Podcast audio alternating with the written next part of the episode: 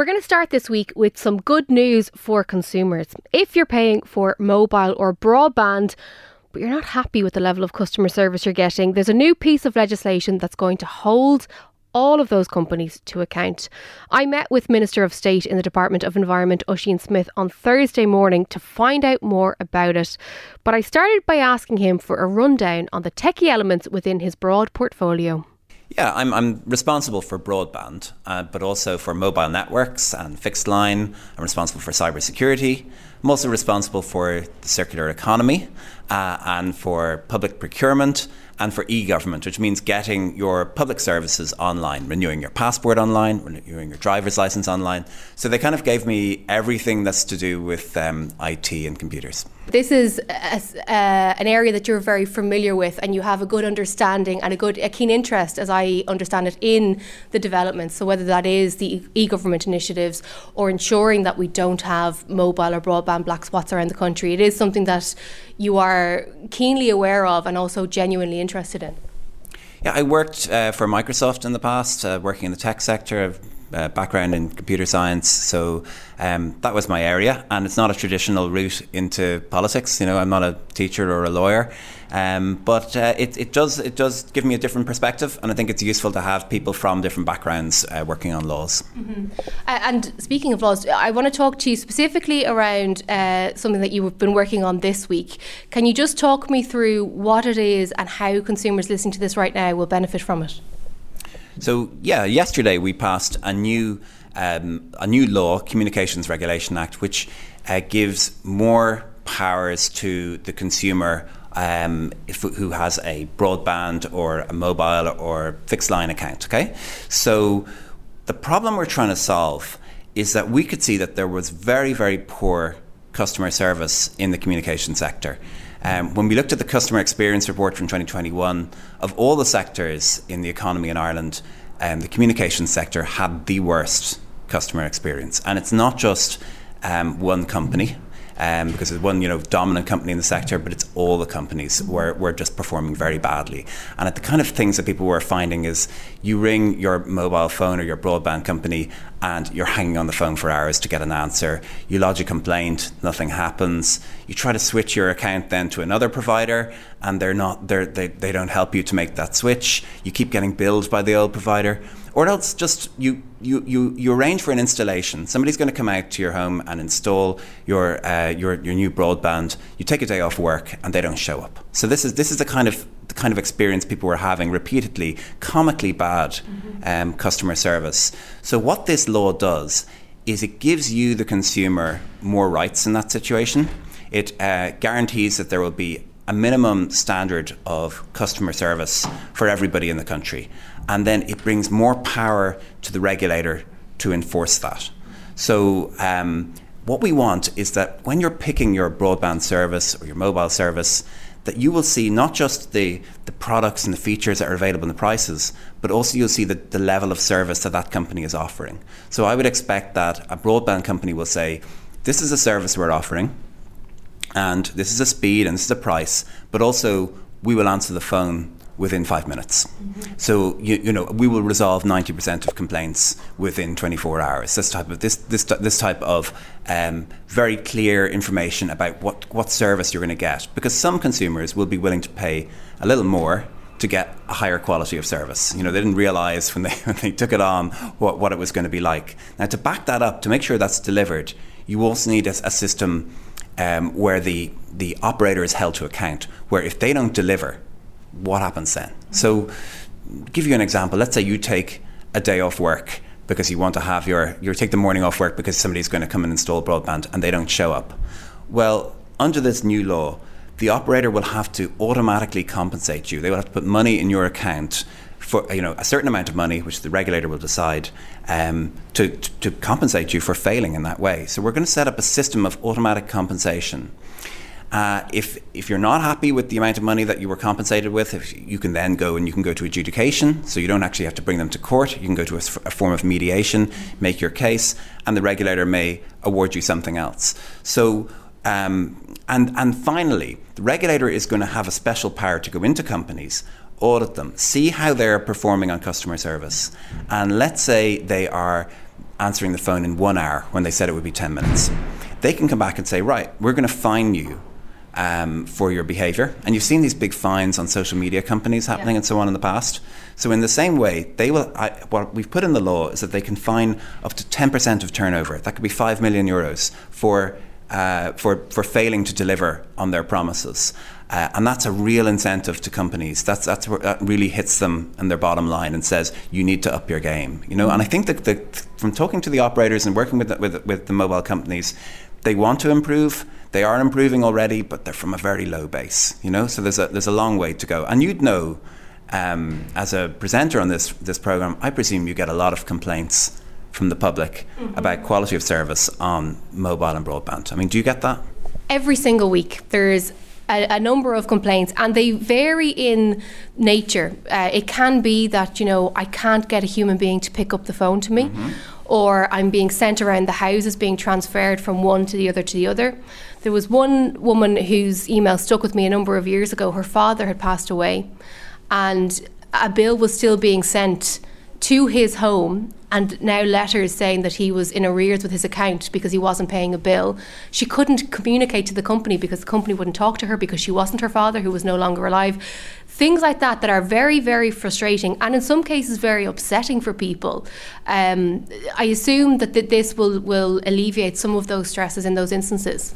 Yes, I think that's exactly the kind of situation that we're trying to deal with. So every every company is going to have to make a customer charter, and that the, the form of that charter will be such that you can compare between the different companies. Mm-hmm. So you, they all have to say, this is how many, this is how long it takes me to answer the phone. This is how long it takes me to resolve a query. So you can hold them up to each other and say, okay, I can see that this one is offering, this company is offering a much better service than that company, and that they can compete on on quality of service. The other thing we want to do is bring in more transparency about how they're actually performing. So the regulator will will will publish a report every year saying this this is how all the companies perform. This is how long it takes them to answer the phone in reality, let alone what they're promising. This is how long it took them to resolve queries last year. This is how many complaints we had for each company. So again, you'll have that transparency and those price comparison sites and so on will be able to help and say, look, this is clearly this is this is this is one that's operating on a high quality.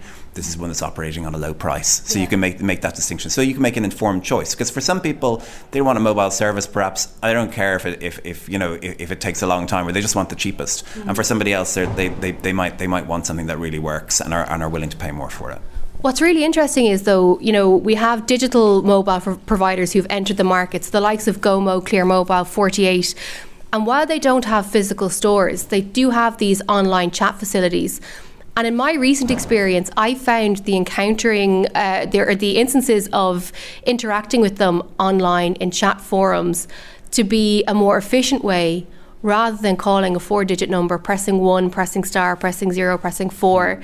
It was a much easier process. So it doesn't necessarily mean that all of these companies are now going to have to enhance their support staff. Surely it has to be the happy compromise of ticking the box for the consumer, be that through automation or human beings. Am I right in that regard? Yeah, and there are different channels that you want to communicate that appeal to different people. Mm-hmm. So I, you know, I can't rely on, I can't tell my elderly father that you know he has to use a chatbot to talk, talk to a company. He may need some other form of channel, and the, the communications regulator is going to specify that um, specify the types of channels that, that the companies will have to provide to, to, to serve everybody in the community. Because there are people who either through old age or, or from, from literacy or from disability are unable to use what, what the, whatever's, whatever's most convenient for the company. So they, have, they, they will have to provide accessible means uh, of contacting the company. And will it be clear to the consumer the route that they can take if they're not happy with the level of customer service they're getting? Because at the moment it seems like Conor Pope in the Irish Times or my inbox is the place that people go when they're frustrated.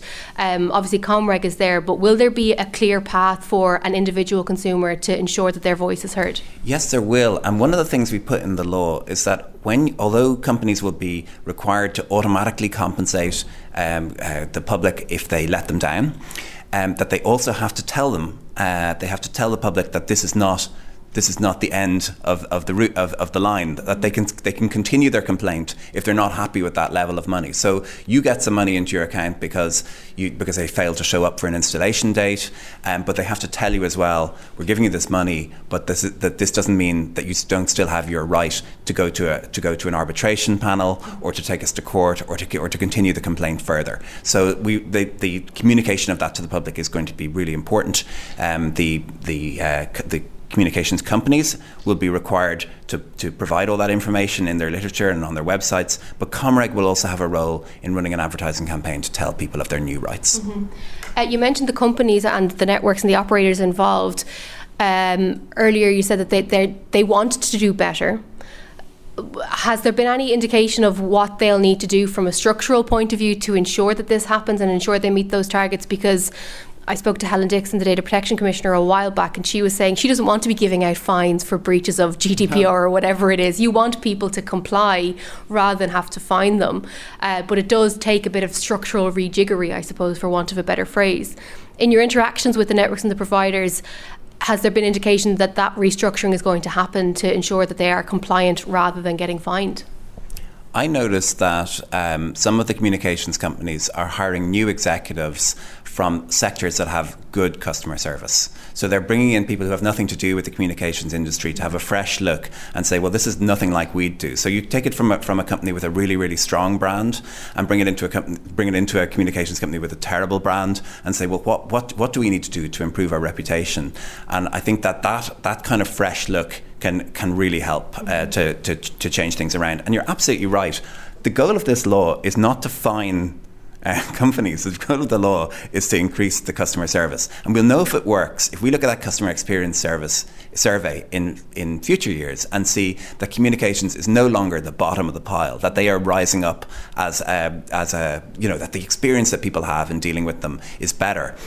And the, the reason we have to do this is because broadband, mobile it's no longer some luxury or nice thing to have. It's a basic utility. Mm-hmm. It's like having electricity or having water. You absolutely need to have this to get through your day. Everybody knows that. You forget that you leave your mobile phone at home, you go back, go back home and get it because otherwise you won't be able to, to do all the things you need to do in a day. So it, it is an absolute necessity that we improve the quality, that we make sure that people are not let down by their company and that they're not treated with a kind of contempt really that's happened before. Yeah, absolutely. Uh, I want to touch briefly on the cyber attack on Virgin Media that occurred earlier in the week. Uh, we know that they came out and acknowledged it and so on. Do we have any further insight as to what happened or who was behind it at all? I think you you would actually have to ask uh, Virgin Media about that. You know, so we, we I've been dealing with um, attacks on uh, public sector bodies, uh, such as um, the attack on the HSE and the attack on Munster Technical uh, University happened recently. Um, in this, this is a this is an attack on on a, um, a private company, and they, uh, although they would liaise with the Gardaí and with the state uh, for support. Um, really, it's it's up to them to decide how they're dealing with it. I think they, they said that there may be some disruption with their schedule on, on channels three and 4 mm-hmm. but I think that they they they were they didn't lose. Um, they didn't have a, a, breach of personal data, so they didn't have um, a loss of, for example, employee or customer information. So there was no sense that that type of information might might might, uh, might, might be published or anything like that. So I think in, in, in that case it was a, it was a limited in in scale that attack, mm-hmm. uh, and I think that they managed to contain it properly, and I think that they acted really well in the, in the way that they did it. You know, in the way that they managed it. But clearly, a, a broadcast company, a TV company uh, is, is, is a very sensitive target. It's part of our critical infrastructure, and it's something that you want to pr- want to protect from um, from any kind of attack. Back in October, I sat down with Richard Browne, the director of the National Cybersecurity Centre, and we talked through the work that his team does along with uh, the Garda uh, side of cybersecurity as well. Is it the case that you know cyber attacks are more frequent now, or is it just that we're more aware of it because our antenna are higher ever since the ransomware attack on the HSE? No, the attacks are increasing all the time. It's a, it is, a, and people have said to me, "Is this going to keep happening?" And the answer is yes. This is going to keep happening. Mm-hmm. Uh, it's going to keep happening not just on public sector targets, but on private sector targets. You need to protect yourself, and it's really like um, fire protection. And you know, you have a fire drill, and you have a notice on the wall, and you have a fire certificate, and you have a fire safety officer. You're going to have to do all of that stuff for cyber. You need to protect yourself constantly because as life has moved online and business has moved online, criminality has moved online and really, from the criminal's point of view, it is it is a form of crime they can t- they can commit which is harder to, to get caught for. You can be in another jurisdiction, you can be remotely across the world, world you can try and cover your tracks.